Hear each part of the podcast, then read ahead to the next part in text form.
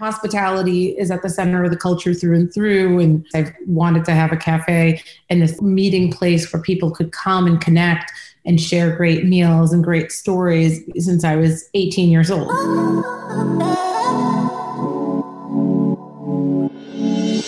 Hi, I'm Matt McKee. I created Cherry Bomb and the Sweet Blast series of limited edition photos with the mission to start conversations in the room about the bigger topics of food, art, and sustainability. This podcast is the companion piece to that project where I get to share with you some of the discussions that Sweet Blast has inspired. Today I'm talking with Mary Latouf from Lulu Green, an organic plant-based cafe, bakery, juice bar in South Boston. Mary, thank you so much for coming on the show. Thanks for having me. I'm excited. Oh, cool. Well, first thing, I saw that Lulu Green is an organic plant-based cafe, bakery, and juice bar. Can you tell me a little bit more about that? So Lulu Green is a plant-based concept with something for everyone. So we offer everything from your daily coffee and a snack to a complete full-blown meal. So we serve breakfast, lunch, dinner, and a killer brunch on the weekends. Ooh. All plant-based and all with an amazing focus on food. Okay. And we really want to change the way people see plant-based eating. Because when Suzanne originally said, we need to set you up with this person, I said, plant-based? Well, I've I've heard of like Beyond Meat and stuff like that. I know that's sort of the rage right now, but when I've tried plant-based stuff in the past, it's been interesting experience, let's put it that way. How are you doing it differently? So we work with a classically trained chef to create amazing recipes. In terms of working with plants and plant-based food, and when I switched over to a completely plant-based diet years ago, I learned that it's about layering flavor. So you really have to work with quality ingredients, just like with any cuisine. It's all about mm-hmm. the ingredients, and you know we let our skills and the ingredients do the talking. Using great spices mm. and seasonings, cooked properly. Um, it's it's all in the cooking, and we treat our vegetables like the center of the plate because they are center of the plate. For example, when we're cooking cauliflower for our cauliflower sandwich, we let it rest. It rests when it comes out of the oven, just like you would let a piece of steak rest. And that's what we train our team on because that is the center of the plate. Go into that just a little further because cauliflower has always been one of those innocuous vegetables that I don't have a problem eating. And I love it more when it's kind of smothered with garlic and butter. Describe more the sandwich you were talking about. So we have this wonderful sandwich made on house-made saj bread. And saj bread is um, a style of a Lebanese flatbread. So we make our dough in-house from scratch. And so the cauliflower is marinated and it's spice rubbed and it's roasted in the oven.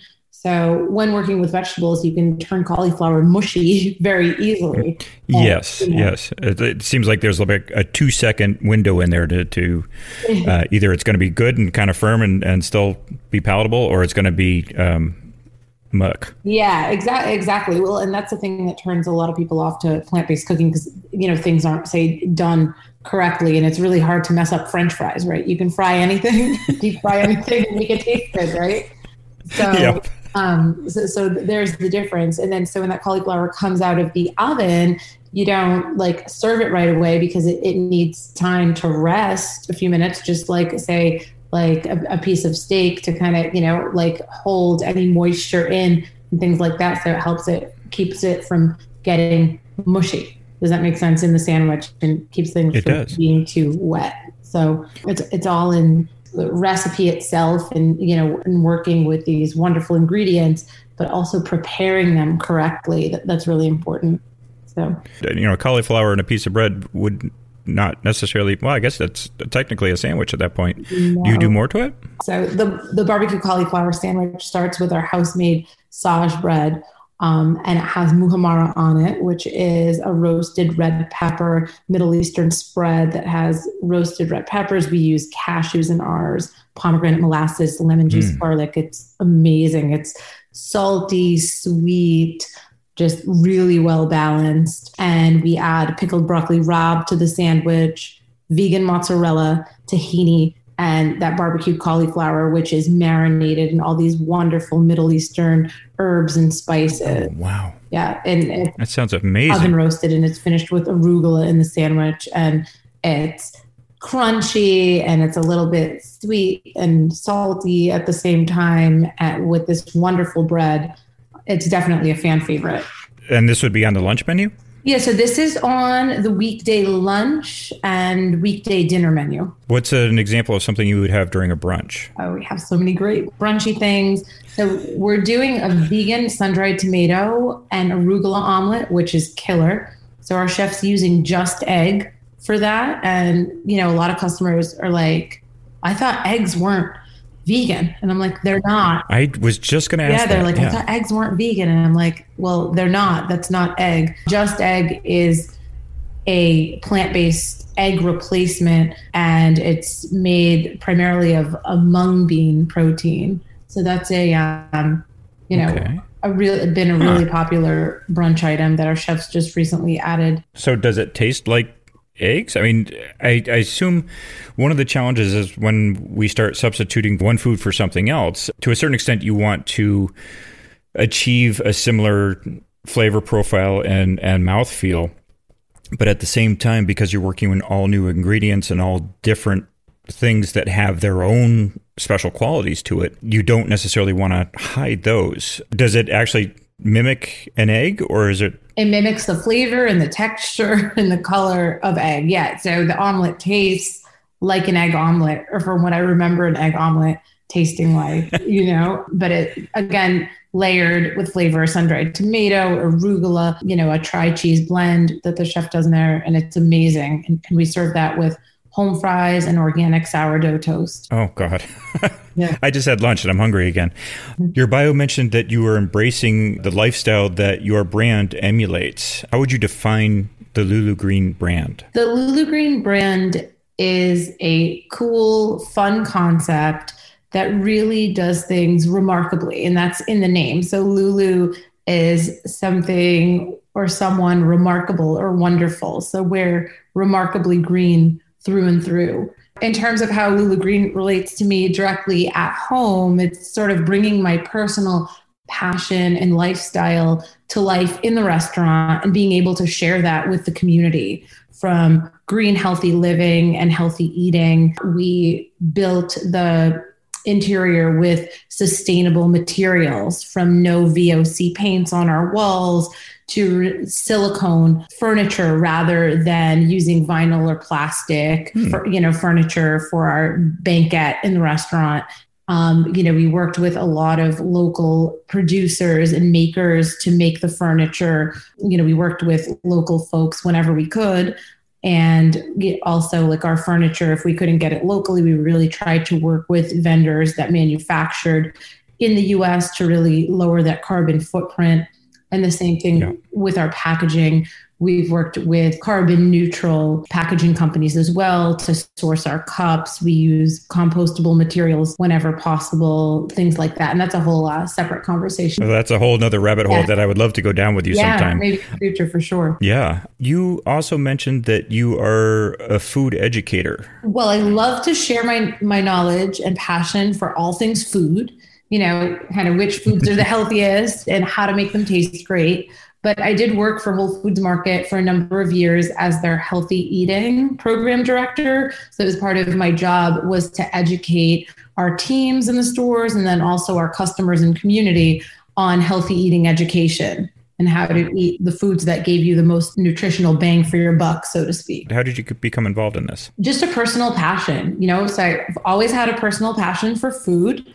I grew up in a traditional Lebanese family, and if you know any Lebanese people, everything that the culture does is centered around food. Mm-hmm. So you could be, say, picking up your kid from a play date, and you're, you know, going over to pick them up, and next thing you're invited in, and you're having a full-blown meal, like, you know, and it's five hours later. No short trips on days like that, I guess. No, for sure. But so, and hospitality is at the center of the culture through and through, and in comes the sort of really wanting to open a cafe piece. I've wanted to have a cafe and this meeting place where people could come and connect and share great meals and great stories since I was eighteen years old. Oh, wow. That was my lifelong dream. But I was always interested in food, loved food, And in college, really became interested in healthy food and healthy eating and which foods were the most nutritious. And, and it went, you know, well beyond food for me in terms of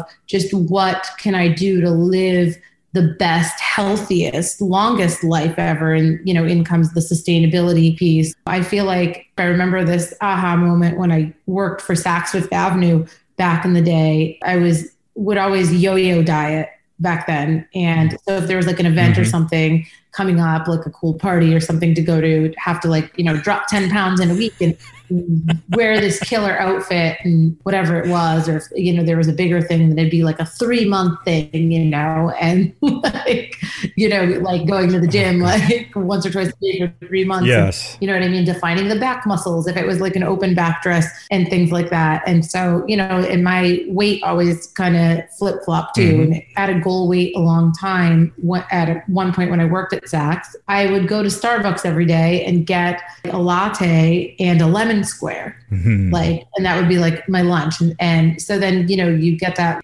sugar high and the caffeine high and then crash. And I remember saying out loud to myself, you know what, I look good and I'm like, my weight's good, but God, do I feel crappy after I eat like that? And I ate that yesterday and I've been eating like that every day and I feel crappy and I have like a headache at the end of the day. Huh. Mm-hmm. It's not about how food makes you look. It's about how food makes you feel. And then mm. that was sort of my real turning point with the relationship to food. Definitely. It kind of goes to something I've said a number of times on here. It's about changing perspective. Yeah, no, you have to dig deeper when folks are venturing over to maybe switching over to plant-based food or like trying more plant-based foods and incorporating more plant-based foods into their life. They really um, seek us out because we really try to make it easy. Yeah. Some of our best and favorite customers are carnivores, and we still love that. I mean, you know, we're really an inclusive place. We just want folks to enjoy a really great meal and walk out feeling better than when they came in.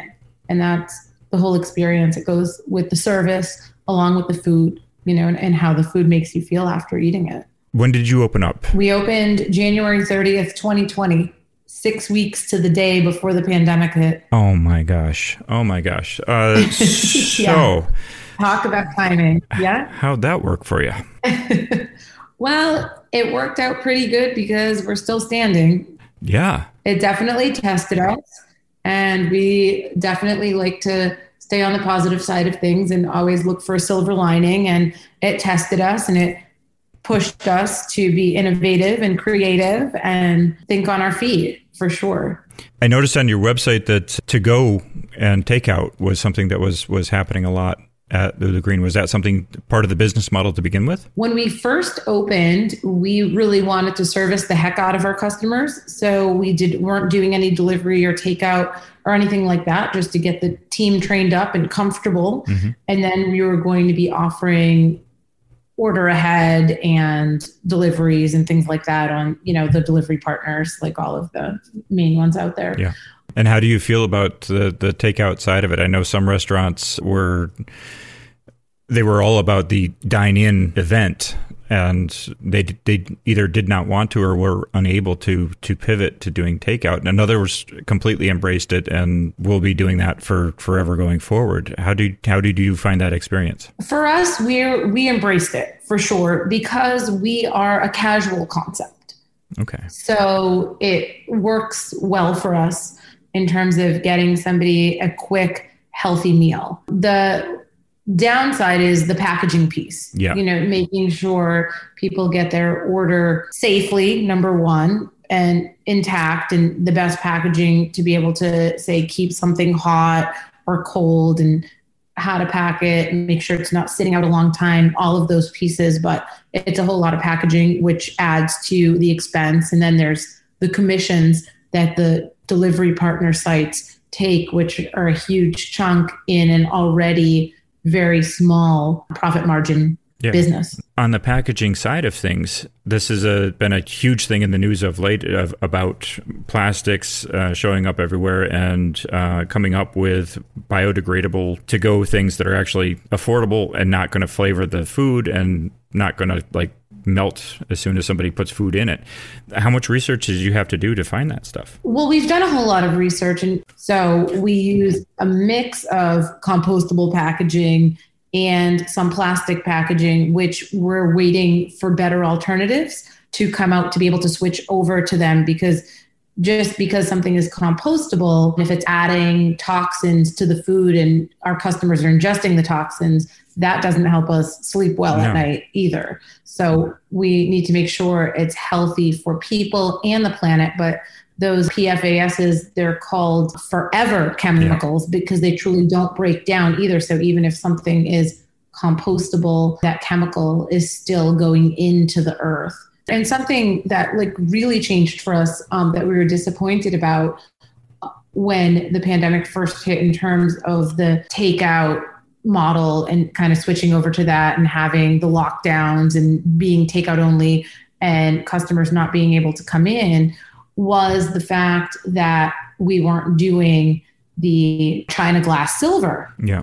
in the restaurant anymore. And that was important to us for sustainability measures when we first opened, because we, though we are a fast casual concept, we were serving real food, which deserves to be served on real plates. Yes. So that, that was our mantra, which is much better for the environment. Yeah. So we really were reducing the use of that packaging. But now with everything lifting and things heading in a more normal direction, we're excited to be able to bring that back to our restaurant for folks dining in with us. So that's something we're really excited about, because it helps cut down on waste and it's much more environmentally friendly. And then I feel like the food looks better on it and it tastes better on it definitely, too. Definitely. All right. What do you wish you knew when you started?